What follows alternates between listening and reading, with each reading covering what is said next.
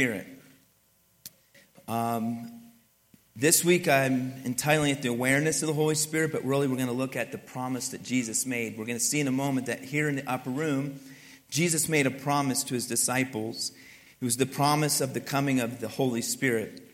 And so we're going to look at the promise of the Holy Spirit this week, and then in the weeks to come, we're going to look at the uh, person of the Holy Spirit, and then we're going to look at the purpose of the Holy Spirit.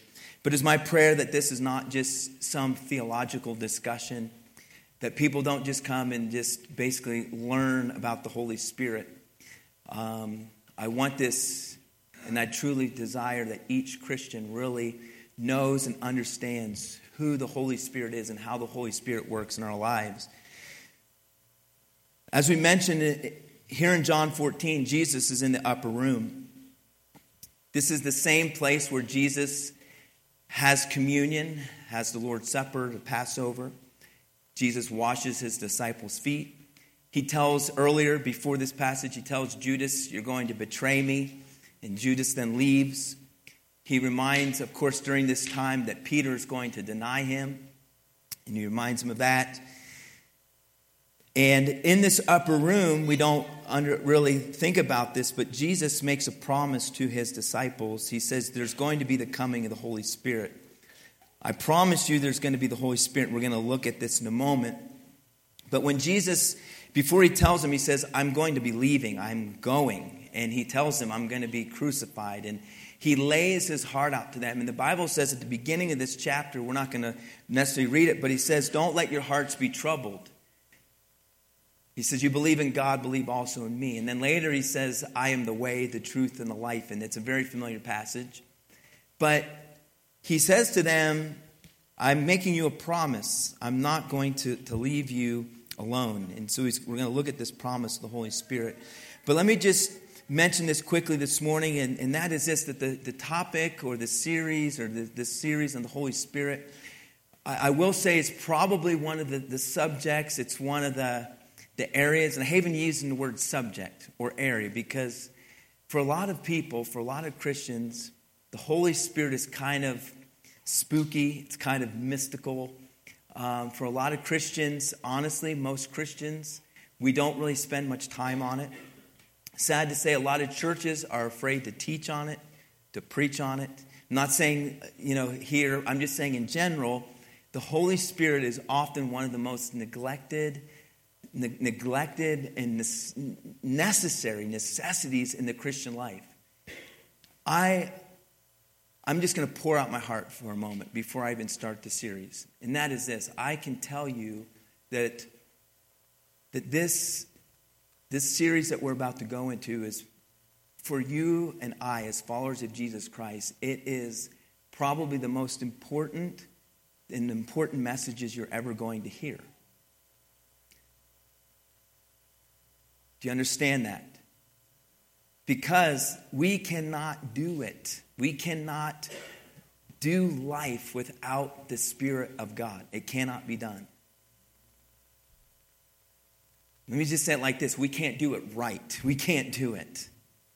And Jesus knew that. And he makes a promise to them. He says, I promise you, you're going to have the Holy Spirit.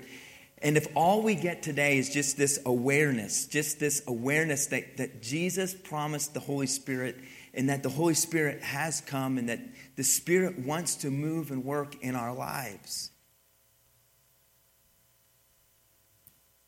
I know that I'm supposed to teach and preach this series for one reason one reason only because I, the last few days, have been under, and you may not understand this, but I've been under like almost like an oppression. I can feel the enemy fighting like a weight like hard to breathe. And I'm not I'm not trying to be dramatic. I'm just saying because I know how important this is.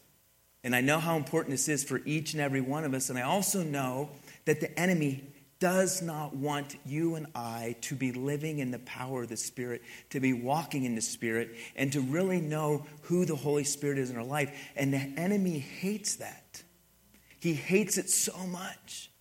And so he wants to discourage us and discourage me. And I have felt this weight, like this weight and this oppression and inadequacies. And trouble sleeping. I'll just be honest, and, and, and battling with it. And you know what it is? Some of you may not understand this, but as we go through the series, you'll understand. It's called spiritual warfare. There's good and evil, and it's called spiritual warfare, and it's spiritual warfare. And I, I have to say, though, when I came in this morning, and we were going to meet and pray when, when that office was completely filled. Anthony preached a sermon last week on prayer, and all of a sudden people showed up, and that office was filled with people. We're now moving out of the office, okay? We're going to meet downstairs for prayer. But I just felt the power of prayer. And then Brother Richard's like, let me pray with you, Pastor, before you go and preach. But can I just say this is the enemy does not want you to get this message because the message you're going to receive is, is the Word of God. It's not my message, it's the Word of God. But understand this is that, that Jesus promised an amazing thing that we would have this promise of the Holy Spirit. We're going to look at that. And I'll do my best this morning, just kind of an introduction, just to, just to, to raise awareness of the Holy Spirit in our lives and who He is. And we'll begin to unpack this. But notice in John 14, verse 15 through 21, Jesus in the upper room, and this is what he says. He says, If you love me, keep my commands. And I will ask the Father, and he will give you another advocate to come help you and to be with you forever. He calls him the Spirit of truth. The Spirit of truth. The world cannot accept him because it neither sees him nor knows him, but you know him, for he lives with you and notice this here's the promise and will be in you. I will not leave you. I love this passage. I will not leave you as orphans. I will come to you. He says, I will not leave you as orphans. I have had the opportunity to go on missions trips and to see true orphans. Orphans who literally have no parents, no loved ones, just abandoned and to see them out on the streets begging and to see them out living in poverty, to watch them and to see them in cardboard boxes, and it's, it's heart wrenching and it's heartbreaking, and to see them literally in a hopeless state, and in, in essence, helpless. How sad it is. But can I just say to you this morning, just for a moment, that many Christians don't even realize but they are living as orphans here in, this, in their spiritual lives. They're living like orphans. And Jesus said this He said, I make you a promise. He said, When I leave you, I will not leave you as orphans. I will come to you. And before long, the world will not see me anymore, but you will see me. Listen to these words because I live, you also will live.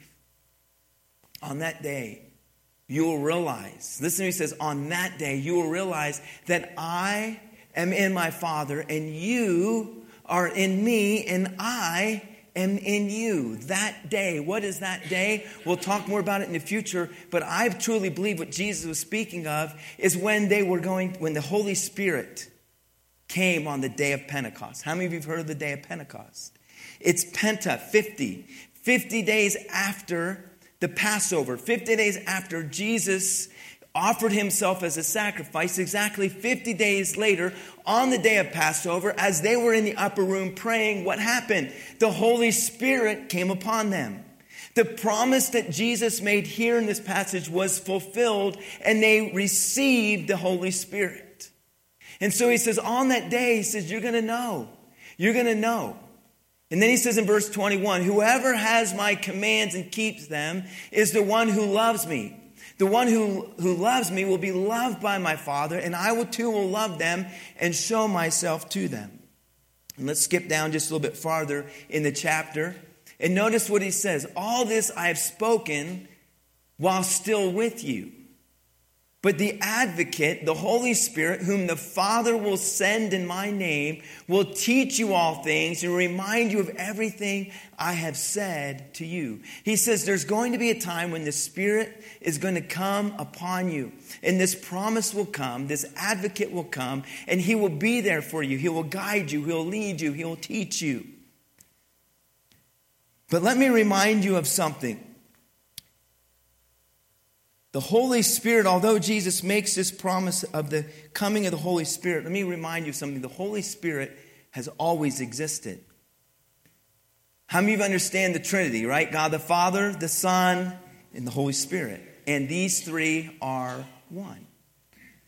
Now, this is, will be for next week and the week after, but let me just say this. Some will say, well, that's really hard for me to comprehend. I just can't comprehend that.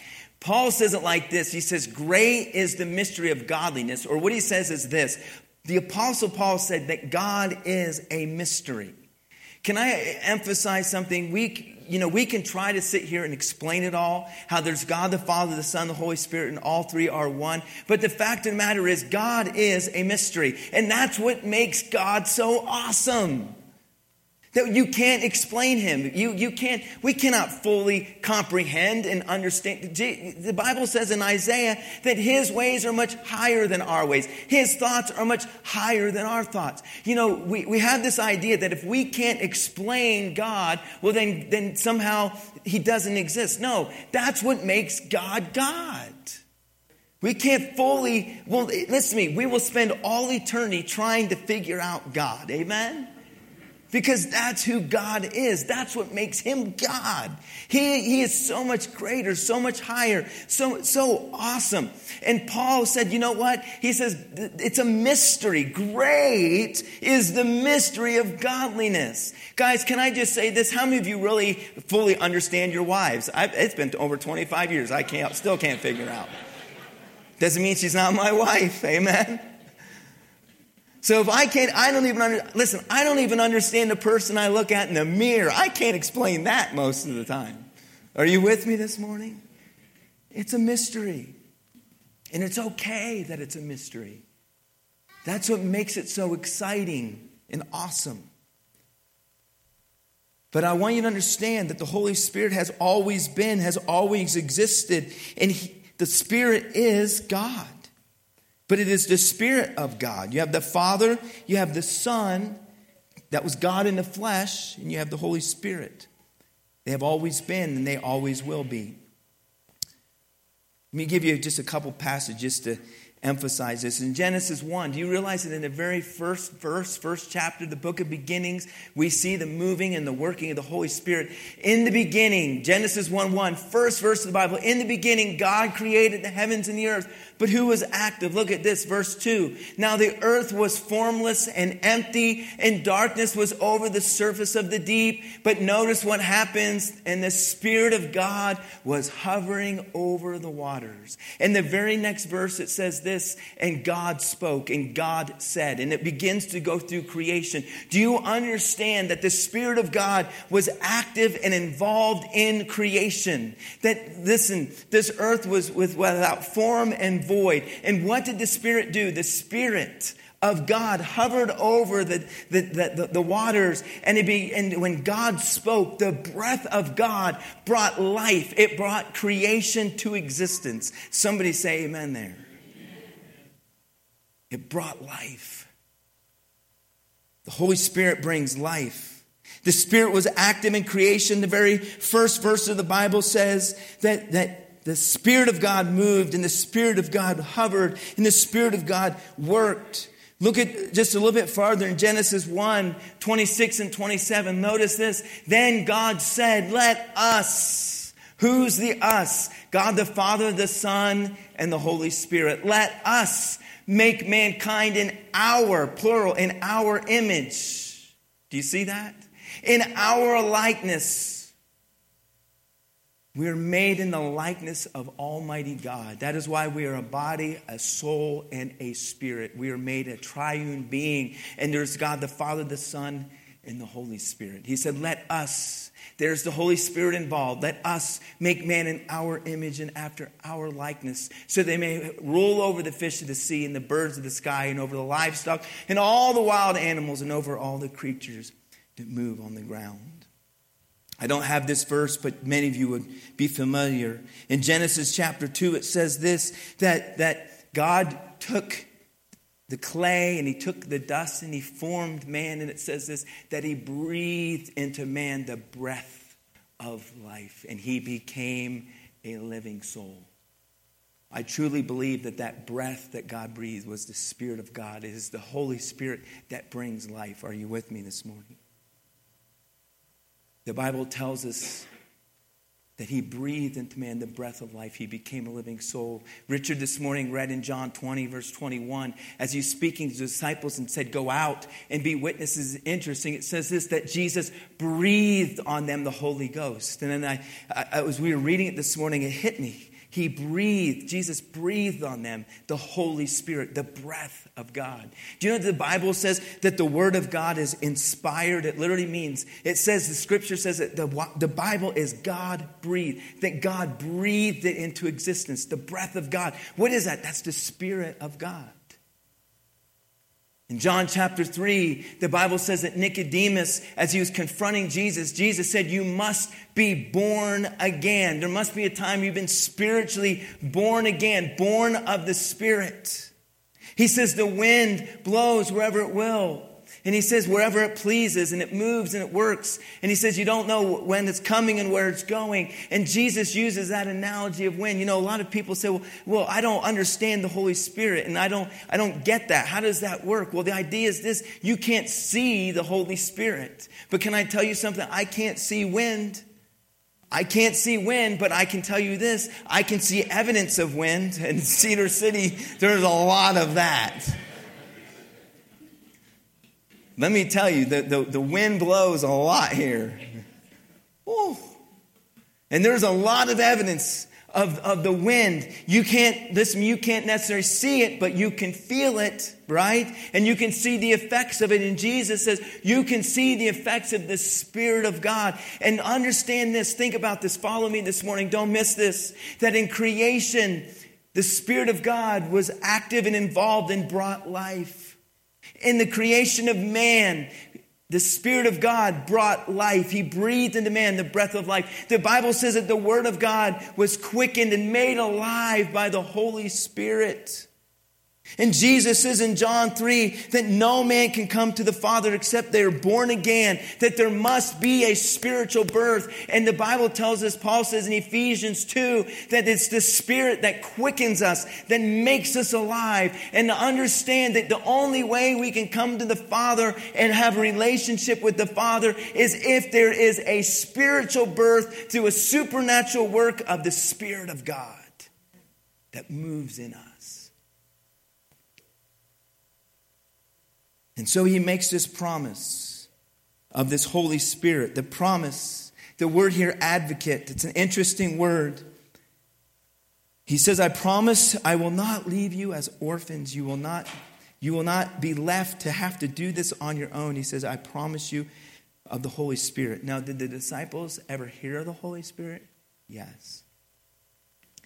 Did they know of the Holy Spirit? Yes.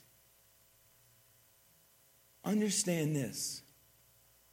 In the Old Testament, the Holy Spirit did not indwell God's people. Did not.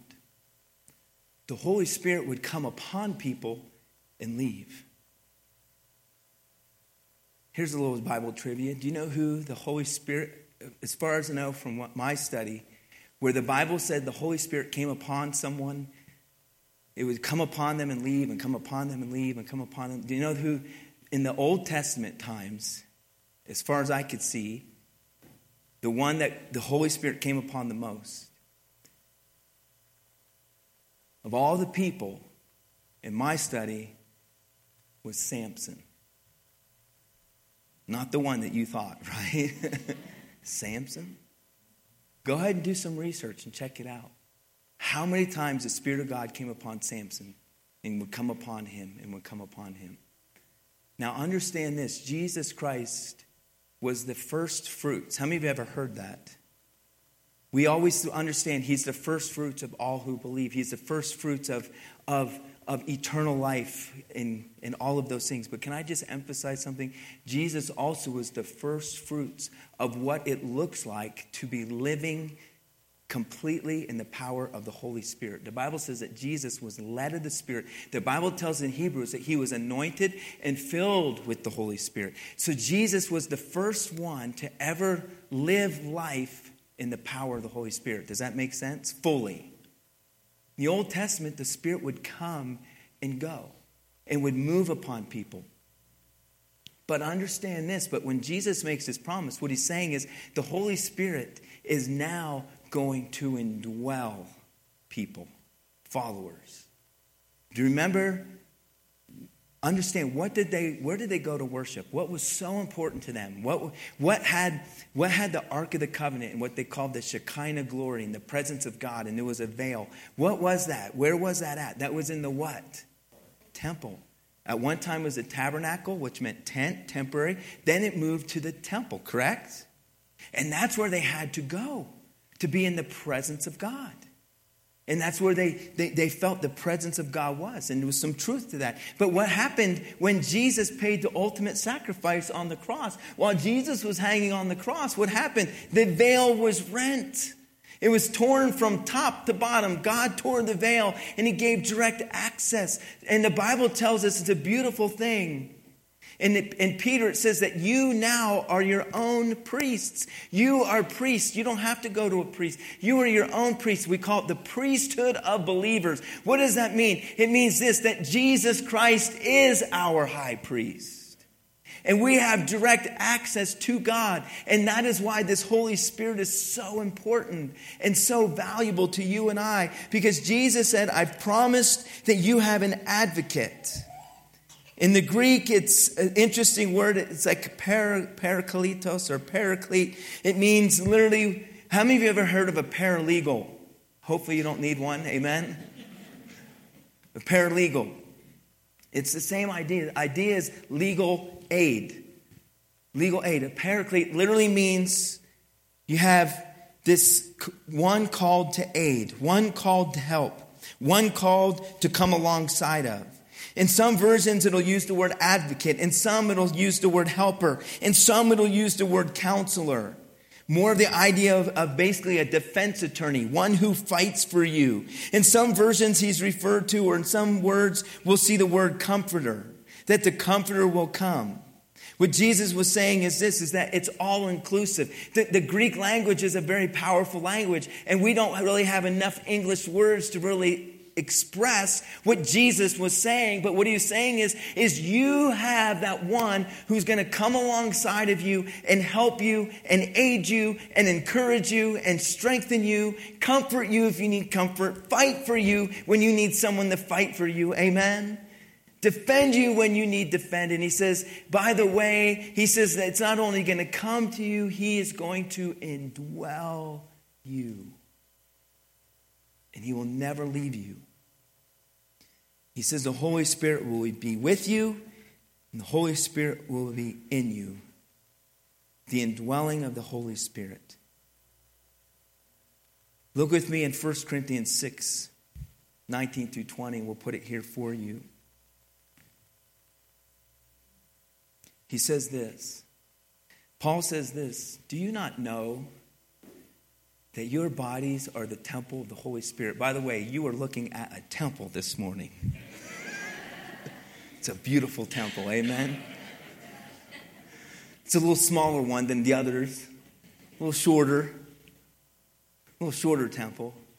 But he says, Do you not know? Paul's reminding the church, he's reminding you and I, brothers and sisters in Christ, do you not know that your bodies are the temples of the Holy Spirit? Notice this who is in you, whom you have received from God, and you are not your own, and you are bought at a price. Therefore, honor God with your bodies. That's why we honor God with our bodies. Because as followers of Jesus Christ, understand this that if you have believed upon the Lord Jesus Christ, if you accepted Him and you believed upon Him, He says, I will not leave you as orphans. He says, I adopt you into my family. You are a child of God. And with that, it's an interesting term. This is for future teaching, but with that, there's so much here. But he says that the Spirit of God is the earnest of our inheritance of eternal life. Meaning this, it's kind of like the down payment. It's the proof. How many of you, if you have ever bought a house or you bought something, they say, well, you need some earnest money. You know what I'm talking about?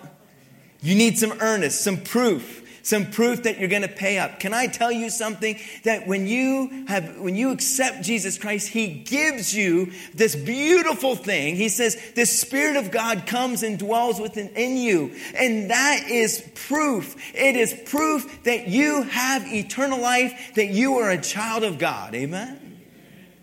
When you are adopted into God's family, the Bible, I mean, I love this. He says that we have the authority, we have the power, we have the ability to cry out, Abba, Father, to cry out, Daddy. When you believe upon the Lord Jesus Christ, you are adopted into God's family. You are not an orphan, you are a child of the living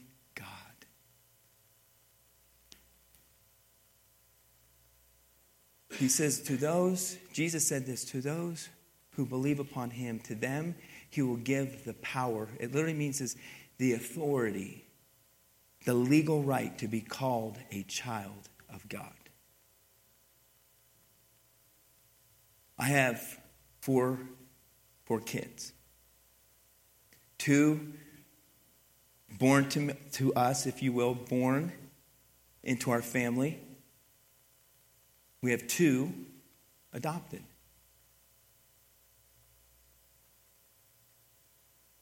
They're all my children, whether they like it or not. Amen.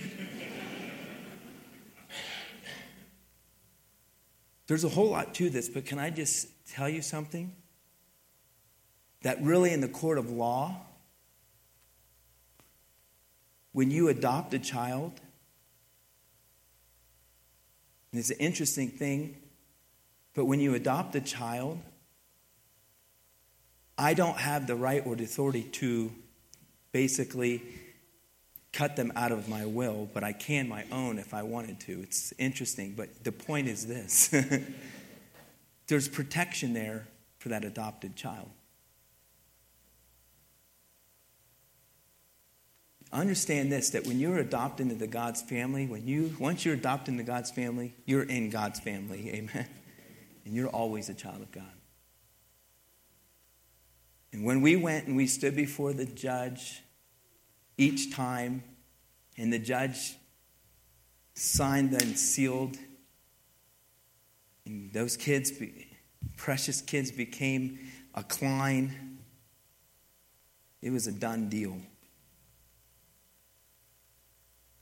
And they're a When you believe upon the Lord Jesus Christ, understand this. The Holy Spirit, the Bible says, seals you until the day of redemption.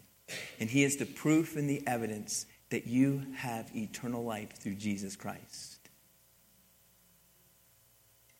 And He comes and He dwells within you. Look at 2 Corinthians 4 with me. I love what Paul says here. In 2 Corinthians 4, 6 through 7, he says, For God who said, Let light shine out of darkness, made his light shine in our hearts. Notice this to give us the light of the knowledge of God's glory displayed in the face of Jesus Christ.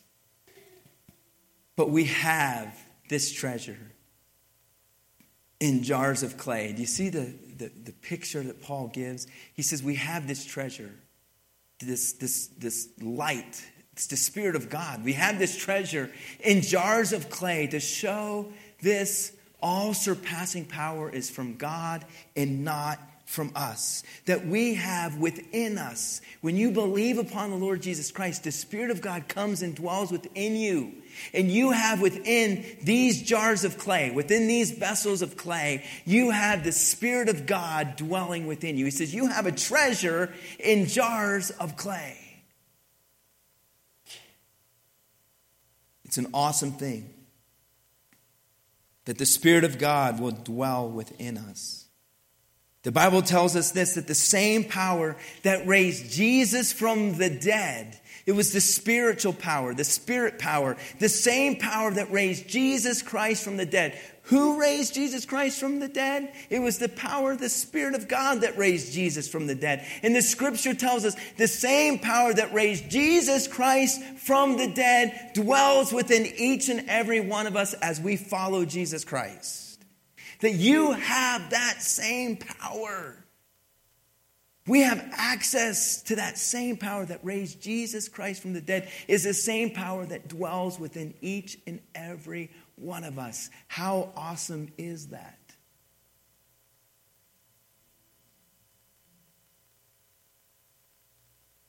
Here's the problem that many of us, and most of the time, we are not living in that power. We're trying to do it on our own. And by the way, guilty. right? How many of you know what I'm talking about? We have the Spirit of God dwelling within us. You're not alone. The Holy Spirit, the same Spirit that breathed creation, the same Spirit that breathed life and gave us life is the same Spirit that gives us salvation and eternal life. Amen? It's not a work of man, it's a work of God that only God can do. But that power lives in us and dwells in us, and we have it with us, and it's everywhere we go. And how, I mean, I, I can't describe to you, is you're never alone.